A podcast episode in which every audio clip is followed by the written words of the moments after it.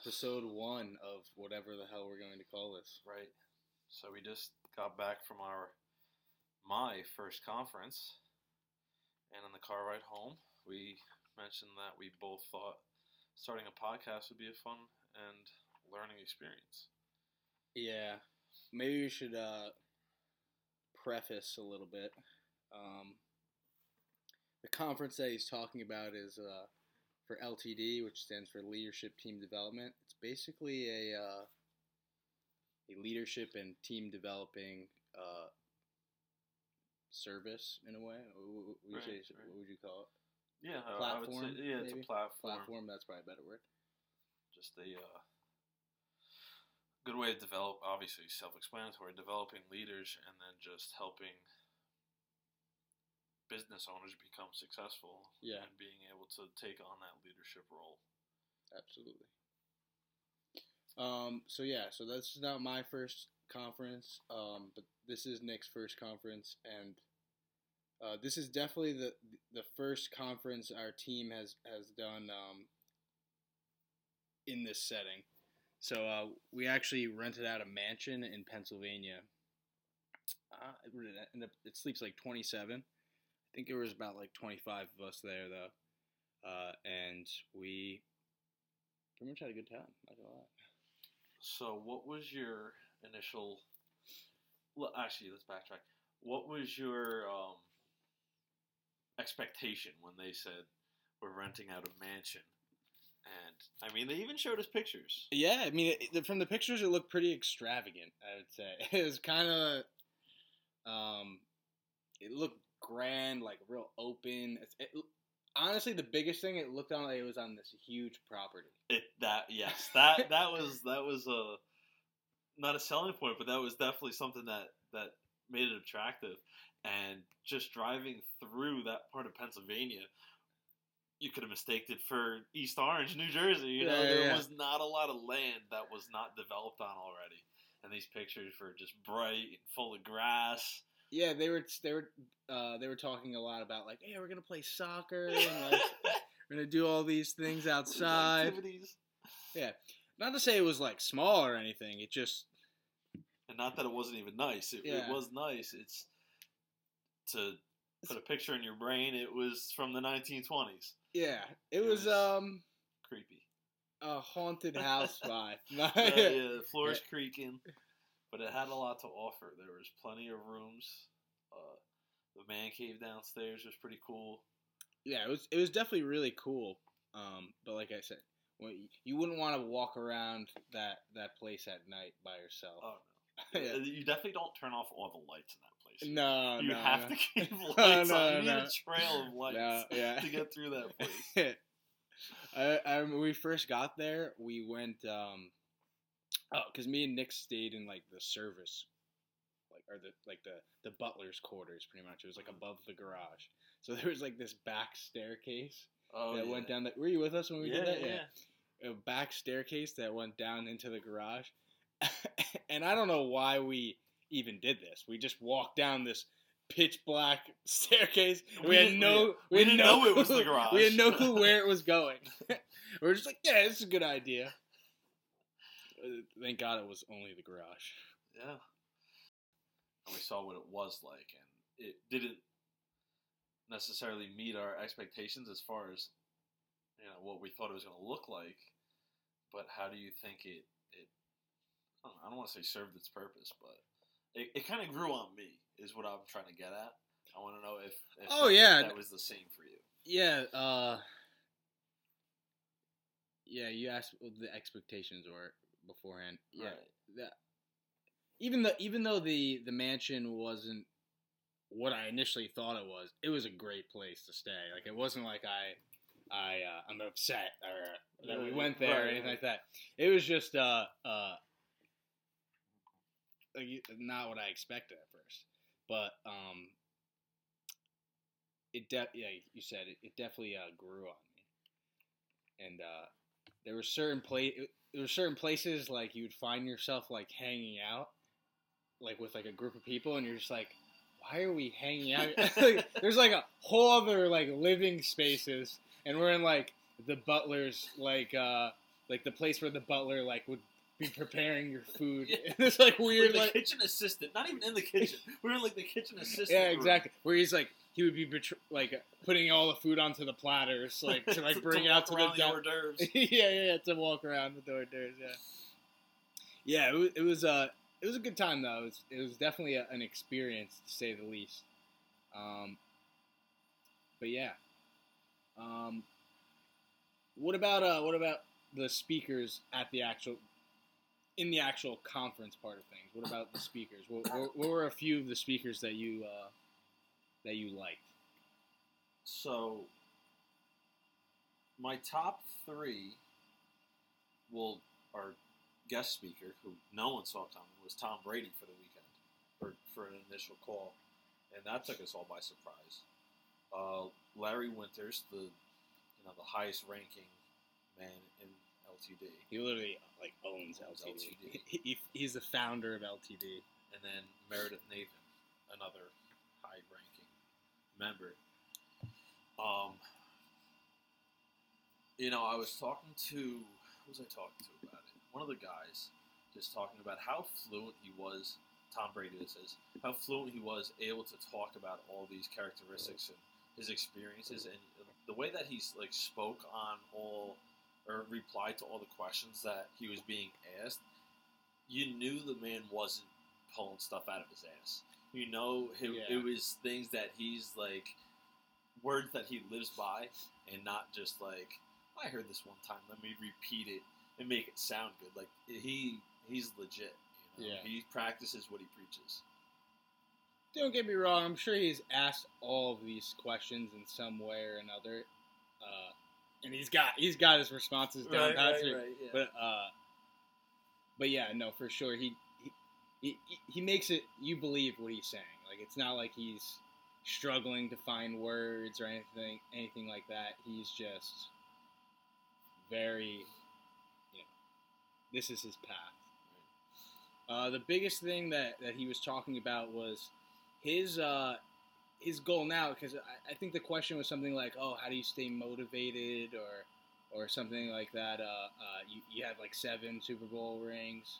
Like what makes you want to still play when you're 45 years old, when you could retire now and be the GOAT?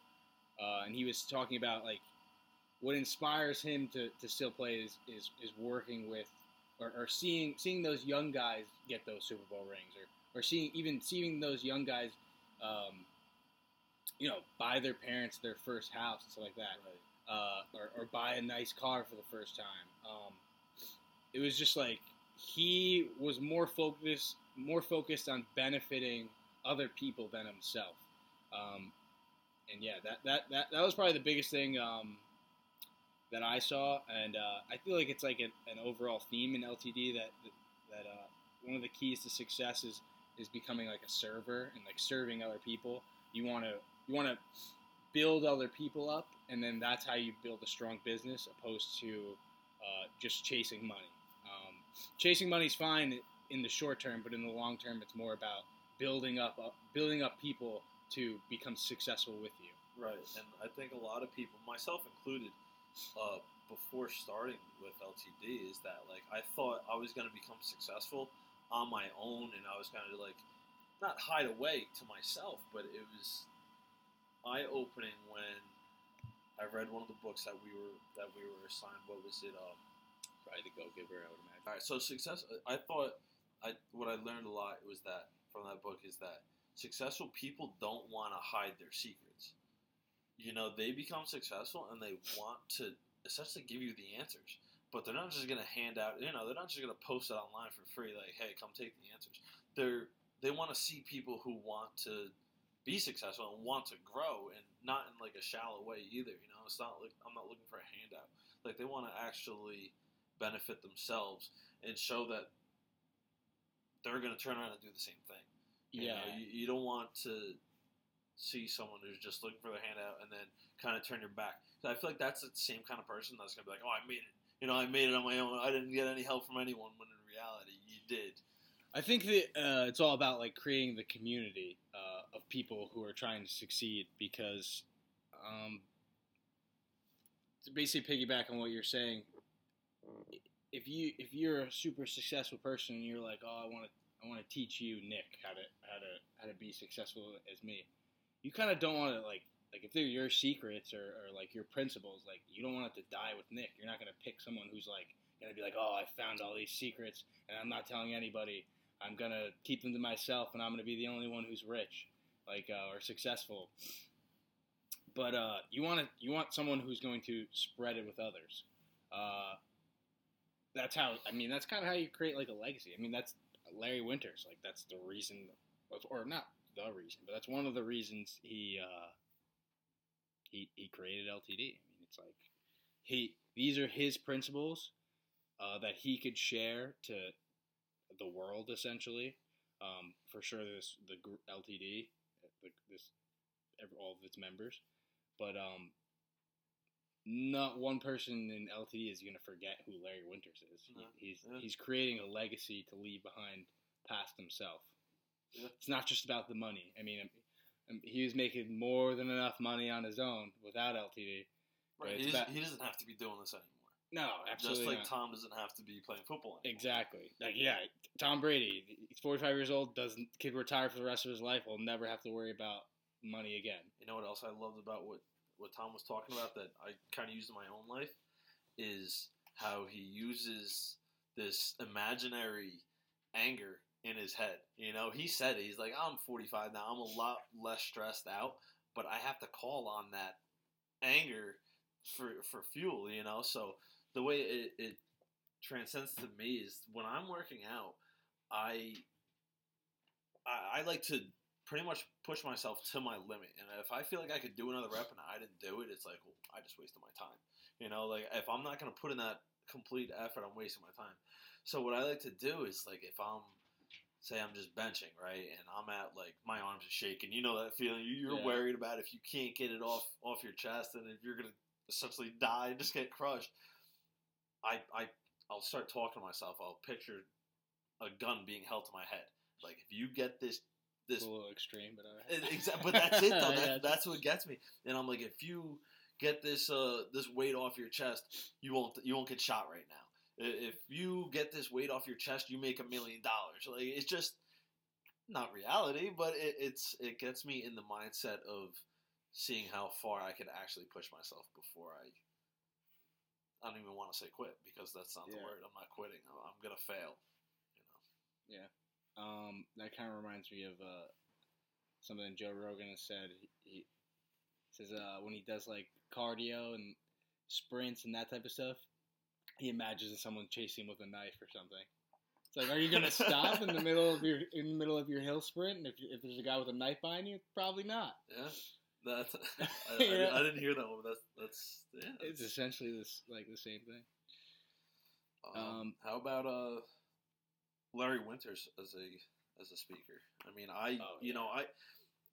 this is not my first time hearing Larry Winters' story, but like this is Nick's first time, and it's pretty incredible.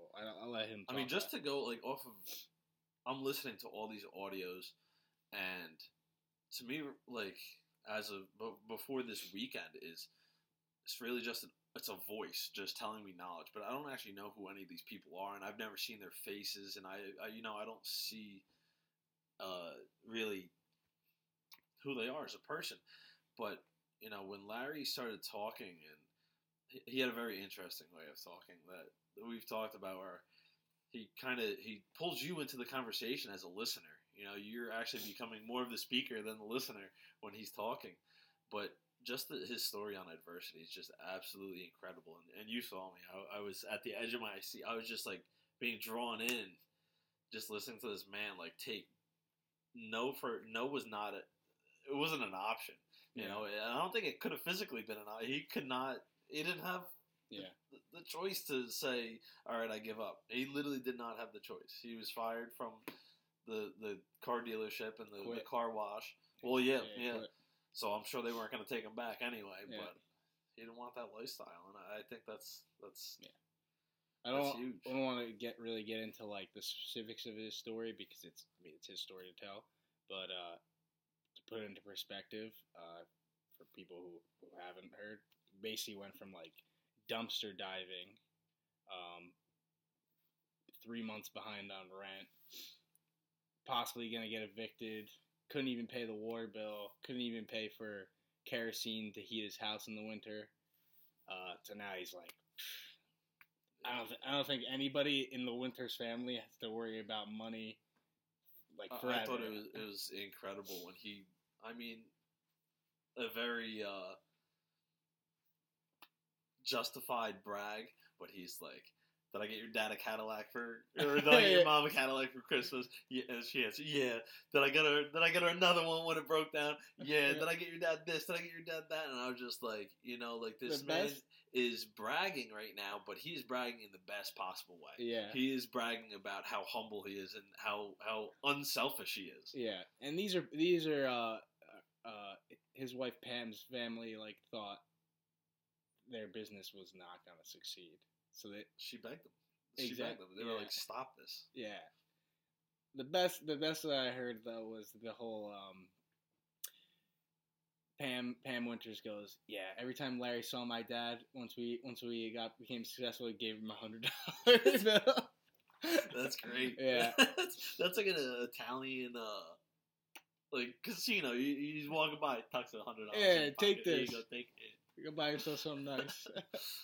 That's great. No. But yeah, no, just as a speaker though, he, I mean, he's great. What you were mentioning before, he like asks questions that he knows the answer to. Mm-hmm. And actually I was listening, when we separated, Brandon West, who was his downline, uh-huh. I mean, was doing the same thing. Like, he was asking a group of people questions that he you already know the answer to, but it as a listener, it's kind of bringing you in and being like, oh, I'm kind of answering these questions too, uh-huh. And it's involving me more. It's captivating me more into the conversation. Even the way that they ask the question, it's like, now for me, that I actually don't know the answers to these questions, yeah. But the way that he's asking the questions, I know what the answer is gonna be.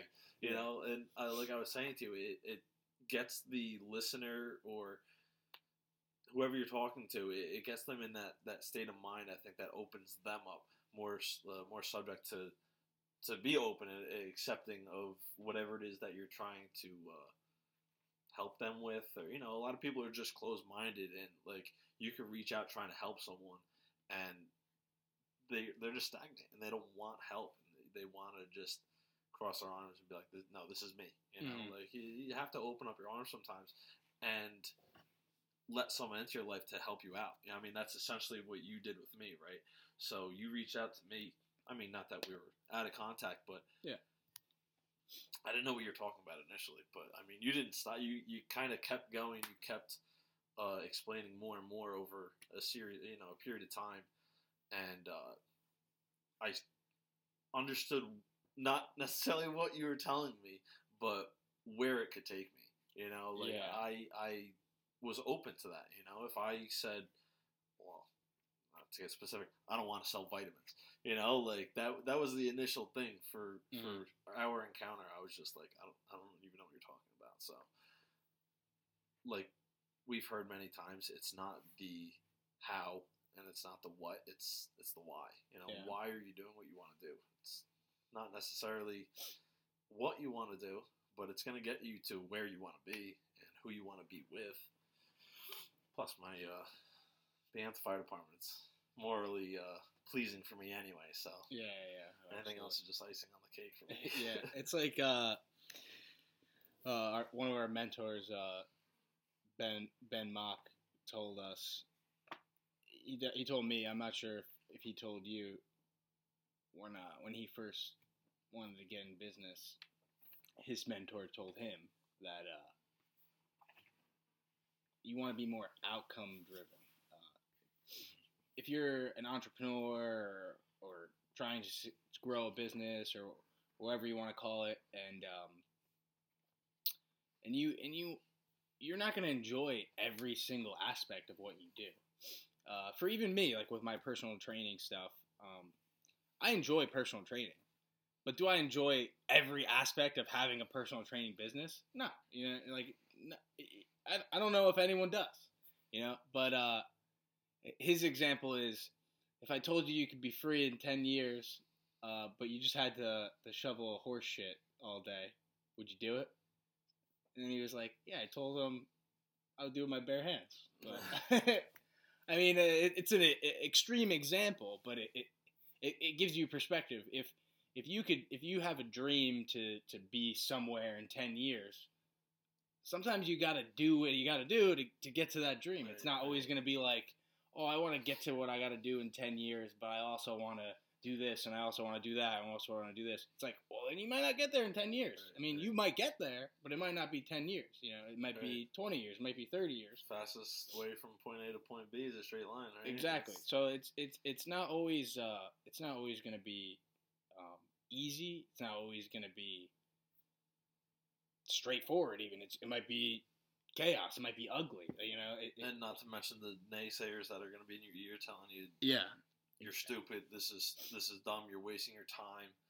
Especially me, you, our parents, that generation that grew up on a different mindset because their parents had just come over from, in our case, Italy, right? And they didn't have anything to work with. They had to get down to work, and that's what they did. And they wanted the security of coming over here and finding somewhere to live and being able to start a family and that kind of, idea of living. But now that we're here and we're comfortable here, it's like, well, we don't want that. You know, it's different. We have a different, not to say bigger dreams, because, I mean, I'm sure what they had to go through was not easy. But they have for my parents, they project onto me a lot, and they're just like, get a job, secure yourself and this and that, and I'm just like, I don't want a job. I really don't. I've said that since I was in college, and I was just like, I don't want to dedicate myself to being in that specific spot for this specific amount of time, for the specific amount of years, It was just like, that is so unattractive to me. I'm like... for a lot of cases, I mean, the fire department's a little different, but like for a lot of cases, especially in like the corporate world, if you have a job, you're helping someone else build their dream. You're not building your own dream, or it could be part of your dream, but it's not the heavy lifting parts of your dream. You might need a job for a little while to pay the bills while you are building your dream, but it's not going to get you from A to B. It might get you from A to 8.1 or like 1 to 1.1 or it's not going to get you to 2 though. Like, but yeah, I just think it's different times, Like, different eras. There's also like there was a lot. You could, 50, 60 years ago, you could get a job and be like comfortable your whole life. Yeah. Like, and well, it depends what you're seeking. Do you seek comfort? A lot of people do just seek comfort. Like, I want a job. I want a girlfriend. I want a family. I could essentially quit at life. Like not quit, but I don't have the desire to get tread water. I don't have the desire to continue to get better and continue to. I don't know. Life is. It doesn't have for me. It sounds like once you say, "All right, this is it. I have my family. I have my house. I have my job. This is it." It's like, all right, what the hell's the point? Like you might as well die then. You got everything that you needed. Yeah. Right? You got everything that you wanted. Rather. Yeah. Just quit now. Like, I don't know. For me, it's like. I'm going to wake up again tomorrow. I'm going to want to do something new or just get better at what it is that I was doing. I don't want to just stop. That's why I read this book and it talked a lot about absolute language, where it's saying you shouldn't use the words never and always because you're eliminating the possibility that something could get better or something could be worse, So you're like projecting that scenario onto your life. Right, yeah. Right. Yeah. Also, I think the thing with a lot of people is they're content, and there's nothing necessarily wrong with this, but they're just content with, I'm going to live my life, I'm going to be comfortable, and then that's it. Where we were actually talking about this before, I think. Some people want to build something beyond themselves. Like, they want to, like Larry Winters, like he has a legacy now. Like no, like it's going to be a long time before anyone forgets Larry Winters' name. Like, maybe the whole world might not know him, but there's going to be a lot of people whose lives were greatly impacted by him. And here goes the heat turns on. Bear with us. Try to block it out. Yeah, no, that's all right. Yeah, so like a lot of people have their lives affected by Larry Winters. And do you want to be a Larry Winters? Do you want to benefit a lot of people, or do you just want to, you know, live your life and then die, and no one remembers your name? And more importantly, did you help anyone? Exactly. So the last speaker that I found, not that they weren't all interesting, but that I found something to resonate with was Meredith Nathan. And it was when she was talking about the fact that when she joined LTD, she looked around and she didn't see anything familiar. She didn't see another redheaded woman being successful in this business. And, I mean, that could be intimidating to people where they're like, all right, well, I don't fit in here. I can't be successful here. Let me go find something else. Mm. You know, it's just so easy to quit. And the reason it resonated with me is because I read a book. It's called The Obstacle is the Way by Ryan Holiday. You ever heard of it? Have you ever heard of Ryan Holiday? I've heard The Obstacle is the Way. I don't really know Ryan Holiday, though. So the book touches on, you know, nothing is going to be smooth sailing, right? Like, you're going to be thrown... You're going to have your goal, and you're going to have, if you picture yourself as Donkey Kong trying to jump over the barrels being thrown at you. Is that the right character, Donkey Kong? Donkey Kong throws the barrels. He throws it. So Mario, is Mario going to... I think it's not Mario either, but... It's all right, the character A is throwing... It's Jumpman. Character A is throwing the barrels, and character B has an option, right? He has... the option to run out of the way and just, you know, now you're off target. You're not going to where you want to be anymore, or you can get hit by it and crushed, and you're not gonna, you're done, right?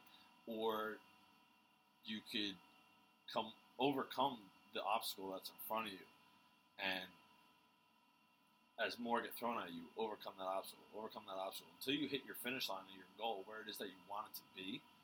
And then you turn around and you say, hey, I was able to get to my goal despite all those barrels that were thrown at me, as opposed to the guy who veered off and went crying saying, I can't get this because of that.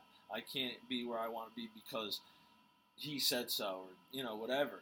And it's not a pride thing, but, I mean, you just take a lot more, you know, pride to it. Yeah, you can't win the game of Donkey Kong without jumping over any obstacles, and you can't, like, win the game of life, not to sound real corny, without, like, hurdling your own obstacles in life.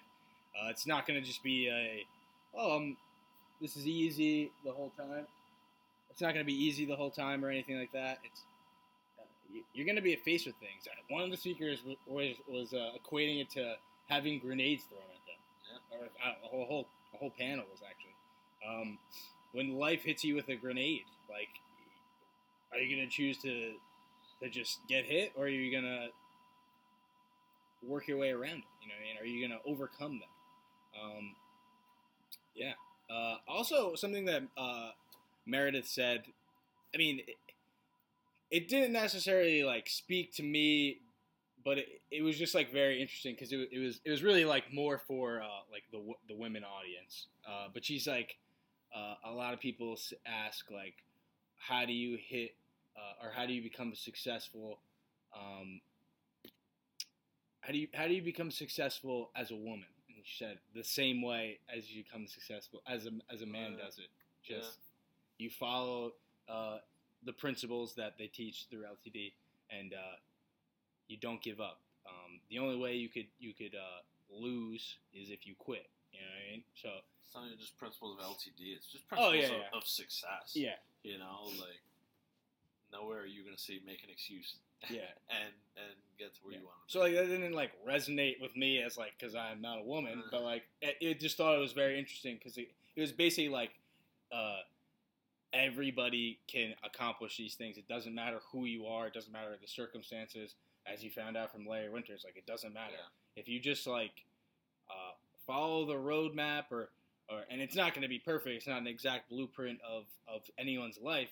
But if you just follow the steps or the success, the habits of success, and you don't waver, and when life throws shit at you, you don't give up or turn around or anything like that. You don't retreat. Then you can be successful too. You can overcome pretty much anything in your way. And it reminds me, I actually have a book that I didn't read, but just simply by the title pulled me in. And the name of it is What Would Water Do? Wow, yeah. So just take that on face value. Now, what do you think that book would be talking about? It basically adapts to any, like, water fits any mold, so basically, like, you adapt to any situation. That's what I would imagine, right, like the book kind of being about. I've never read that book either, but that's like an interesting title of a book. Yeah, and the way I see it is, like, I picture a river, right? And let's say it's the first time this water's flowing down this river, and there's a big rock in the way, and it's gonna hit the rock, and it's gonna go over the rock, it's gonna go around the rock, it might go under the rock. But it's going to keep going. Yeah. You know, it's not going to stop because that obstacle was put in the way. And then one day that rock will be torn away by that water.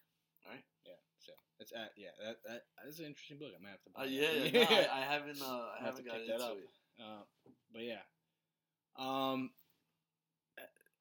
Other than the speakers, like, what did you think about, like, the team building aspects of, like, this weekend? So, like I was saying, it was nice to be able to put faces to people, as far as the speakers. But to, you know, these people who are also in LTD that are in the same spot that I'm in. And I was kind of, not skeptical, but I don't want to say nervous either, but I was just, like, in a position where, all right, I don't know a lot of people. I mean, I'm sure there's people in probably more intimidating positions than me that could, the kid Roberto, right? Like, he really knew no one. Yeah. At least I knew you. I knew Ben. I knew Sandy and Donnie and Ken. All right, so I knew a lot of people. But there was a lot of people that I wasn't going to know, and I really didn't know what to expect. But for me, it just felt like an opportunity for me to watch people speak, and I'm going to take it how I'm going to be able to improve myself and my business. I'm not thinking about it in the way that 30 people are sitting down all with that same exact mindset. But the fact that we had to come together and all do that, and we're all kind of putting ourselves – we're taking the time out of our lives to sit in this room and watch these people talk. We all must have this common goal of we want more out of life, right? Yeah. So that was my reflection. I was like, it took a little while to get that. But then I'm seeing these people, and I'm just like, wow, okay, we all actually have something in common. And there was a lot of diversity in that house. Yeah, like, we say team, but basically, like, when you're actually in person, you get a better feel of, oh, we're kind of all in this together. You know what I mean? We're throwing shit at the wall and seeing what sticks, like, all of us. Like, we're not it's not like, Ben, Donnie, like, these are mentors, like, have everything figured out. They're processing information from the people who, Larry Winters, have it pretty much figured out, more or less. And they're still trying to apply things to their businesses. They when you're in person, or even sometimes virtual, but more when you're in person, you get a better feeling of like, we're all in this together. We're all trying to succeed together. And then you also get a, like, almost like a brotherhood of, like, you want everybody to succeed together. We want to see each other at the top. Nick, you actually in the weekend, equated it to like a when we played soccer together in high school. Like, we all became friends on the soccer team before we even had games, because now when we have games, it's like we want to win together. It's not just like, oh, I want to win or Nick wants to win, because that's not how you could be good at a team sport. Not soccer, at least. Yeah, I don't know. Unless you're playing some soccer, I don't know about. You're playing tennis, all right. Yeah, but yeah, you have to work together and help each other out. Sometimes you're going to be in a position where you can't do anything, but it's to help someone else. That's in soccer, for example. Like, if I make a run to draw a guy, it might leave Nick wide open, but they may not give me any glory. I'm not going to score a goal, but Nick might score a goal, and it's for the benefit of the whole team that we're all doing good things. Right, and that was something that Tom Brady had taught on impact players, and I mean everyone has a role to especially fill. Football. It's like everyone has a role, a specific to fill. Role. You know, everyone can't be the quarterback. Yeah, but everyone can win the ring. You know, I'm not expecting that lineman to kick the field goal. You know, everyone has a purpose, and it was the same way on our soccer team. I had the most experience. Me and Nate, I think, were on varsity the year prior. I don't know how many other people were. There were only a handful of seniors, but I knew we were in for a long season if we didn't figure something out with these guys. So, I mean, that's all it really took, and that experience to me gives me a lot of confidence for when I have to see myself in Ben's position, and the higher up, you know, as I get higher and I have to talk in front of like a large group of people, I feel like I can recall onto that moment and be like, you know, you were able to bring a whole group of people with not much in common besides the love for winning and soccer, essentially, and make a winning team out of it. You know, we didn't go crazy, but we definitely played above our expectations. Absolutely, yeah. That's a really good point. And then when I think of like almost like the bonds you build with people, it's always in like struggling situations where you build the best bonds. You don't become great friends with someone who you know, sip tea with and, you know, like just hung out with one time and everything. Reminds me of wrestling, to be honest. It's like, I became really good friends with Kenny because we were at wrestling practice together, both suffering. It was not a good time. It's not even like the soccer practice is it's a good time playing soccer. Yeah. Wrestling practice is like, you're just trying not to all break out into a fight because you're dehydrated. But to go off of that, as far as like, friendships, the most meaningful and usually the deepest friendships that are being built come from hard times. Is, you know, maybe you I don't know, you're walking down the street. Actually, did you see the Netflix show something vegan, Bad Vegan? No. I won't reference it then. But I was gonna say, walking down the street. Yeah, no, that was that example. I want to give that. Oh, so obviously you knew I was in the fraternity at Stockton, and that's a great example. Yeah. That's a great example, and it's, you know, like it's I don't know, is it illegal? It is illegal to haze people. Right. Oh no, it's for sure illegal to haze people. And I know what I went through was definitely illegal. But, you know, it was just something about looking to your left and looking to your right and seeing the people going through the same shit as you and knowing if I quit, this is going to be so much easier for me. But I'm not going to get to where it is that I want it to be, which is on the other side with the rest of the rest of the guys. And I'm also going to leave the guy to the left and the guy to the right of me hanging, you know, in a physical sense for that matter, but maybe in a mental sense for this manner, you know, like you quit, right? Let's say you quit. It might diminish your belief. Right. Yeah. I'm like, you know what? Maybe he sees something that I don't see, and maybe I should get out too. Yeah. So let me quit. Creates doubt, I guess. Right.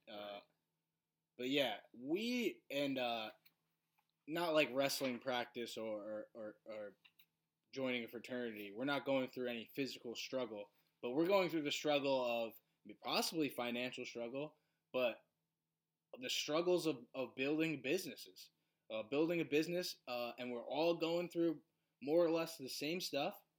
And we together want to be the speakers. We don't want to be the people listening our whole lives. We all want to be the speakers, but there's a long way to get there, and there's a lot of people who want to be those people. Mm-hmm. And, you know, they only got time for a select not few. That not that they're limiting you or stopping you. They do want to see it, but, you know, you gotta be the best, you know? Yeah.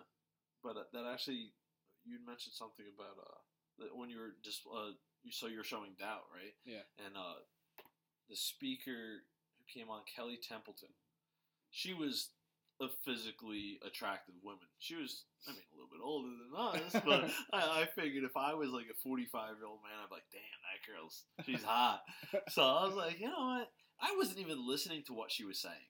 And it's not because I was so attracted to her. That's not what it was. It was how well she was just displaying so much positivity. She had a smile on her face the whole time. The way she was talking, it was very inviting, and it was very, you know, it just reminded me of how my personality has changed, I believe, since I came back from college. But when I was in college, especially my senior year, I had such a positive radiation to me that, like, I just walk in the room and I had people like smiling, laughing, feeling better about themselves. I'd walk in the room, what's going on, handsome, you know? And people like that, you know, even if, you know, you're just joking around and you say, oh, you're ugly or you're fat. Like, you're still speaking negativity, like, out into, like, the world and to that person's subconscious mind. Really. Absolutely, you know? Yeah. So, but going back to Kelly, that it's you want to be a positive person because you want to attract the people to be like, hey, I want to be, that person's living a good life, you know, in multiple ways, in a successful way, and just a positive mental attitude to have going throughout life. Yeah. We talk a lot about PMA, or positive mental attitude, and how important it is, and how important it is not to be negative about things. I mean, that's the real one. You mentioned, like, everybody likes a guy who says, like, hey, what's up, handsome? Like, you know, like... Remember the guy, Bagel Boy? The initial Bagel Boy? The bald guy, Mike? Yeah, that guy was the man. Every time you walked in, hey, what's going on, handsome? Yeah, you were like, I want to buy bagels from this guy. Yeah. No. Makes me feel good. His head looked like the bagel was nice and shiny like that, too. No, absolutely. Yeah. I think he did it right, too. He built up his fortune and he sold it. Yeah. Did a great job there. Absolutely. He has kind of a crazy story. I don't know if you knew. But I don't. He was like a Wall Street guy, had like real high stress, was like miserable his whole time. Really? And he's like, I'm going to get out of here and just make bagels. And then he had the most successful bagel shop in our entire town. Yeah? And then created enough wealth to retire, which is crazy. But I mean... that goes to show you that if you got a dream and you just go after it. I mean, I don't know how much money the man had in his pocket beforehand. But probably a lot. I'm pretty sure he was, like, doing well. He worked for, like, a hedge fund or something. Mm-hmm. But, yeah. That's insane. But, yeah, the team bonding aspect of, or the team building aspect of this weekend was unlike other conferences. I don't know if we even mentioned, but, like, the conference was virtual because for COVID reasons of where it was, they were only allowed to maybe have, like, a certain amount of people there. I'm not even 100% sure on the facts on that one. But, so our team, our close team, went to the, went to the mansion to go, you know, to walk, to pretty much stream the conference. But, yeah, up until this point, I wonder if someone listening thought that Tom Brady was at this mansion with us. Oh, that is definitely a possibility. Yeah, well, it's hard. That's a good hook, though. Episode 1. It's a good hook. Yeah. We're paying attention to what's in our minds. We know what we experienced. Yeah. We're gonna do a better job of painting a picture for you guys. So. Yeah, I know. It's a work in progress. But the the team building aspect of this weekend was much better than the typical conference, which would be like the one was at I think it's called the Coliseum in St. Louis. I could be wrong, but there was like, I don't know, 25,000 people there, like, and you're going from a hotel to the conference, back to a hotel, back to the conference. You don't really get to spend a lot of time. You spend time if you're sharing hotel rooms with people and like the people you know, really, but you're not. You don't necessarily have a lot of time to break out into like the greater group of people that you're there with. Yeah, it's more just like we're in the hotel room and we're exhausted, so maybe we're gonna take a nap. And then maybe at the end of the night, while if everyone's sleeping, if we want to hang out, we can hang out and play some cards or something like that. But and the heat comes back on. But yeah, no. What, and I was asked this multiple times throughout the weekend, or at the end of the weekend. How was your first conference? What did you think of your first conference? And I'm just, even though it wasn't a convention, it wasn't the normal conference. And I'm like, in my head, I'm like, this is the normal conference. To me, this is the normal conference. This is my first conference. This is my normal conference. You to piggyback on that, the team building aspect of this was definitely greater. But what I think you'll notice is in person when the speakers, the atmosphere is like a greater. Yeah, the energy in the room is much higher. No, I can see. Yeah. I got chills just watching. We're looking at the screen and they're showing the flashbacks of when Larry was standing in a stadium filled with people, and I'm just like, wow. And he's just yelling. I pictured myself there, and I just 100,000 people just circled around me, just listening to what I have to say. Think about that. And he's not talking about anything crazy. Yeah. You know, that's the most beautiful part is how simple it is. He's just teaching you to read.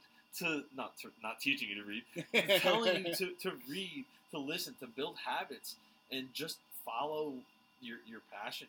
You know, one of the speakers said it: find something you love and work hard at it. Yeah. That's all you have to do. You know, just tunnel vision for a little bit until you get what you want. Exactly. But going back to the team bonding, and I mean, you heard me say it. I'll say it again for our lovely crowd.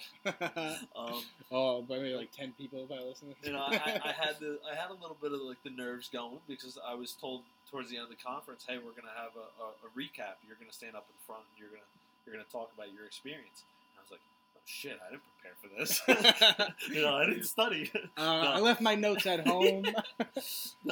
So I mean, I got to relate it back to the team bonding that we had mentioned earlier with our soccer team, but then also how, you know, the conference itself, sitting there watching that screen isn't necessarily what made us closer. It was the downtime in between, exactly, and getting to know people on a personal level, and 5 grown men having to sleep in one room, and no one knew that 2 people are suffering from sleep apnea, and one guy's got a machine that decided to start alarming at 3:30. I think that was just his regular alarm. What does that man doing up at 3:30 in the morning? Oh my!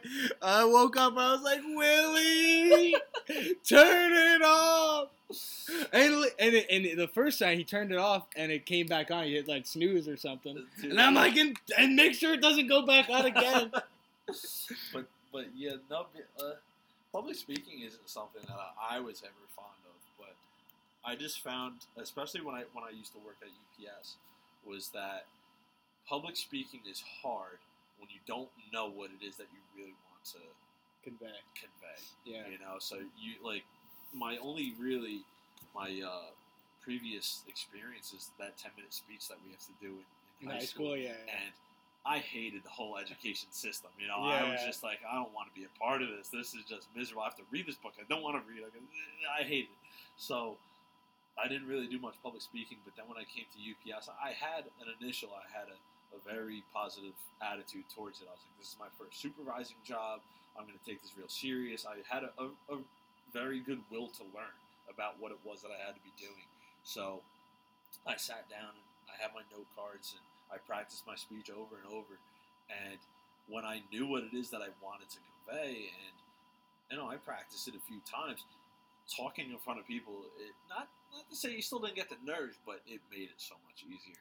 And for this experience at the mansion was being able to make people laugh definitely helps a lot too. Oh, you know, you get one good laugh out of the crowd, it just allows you to go for the absolutely. All right.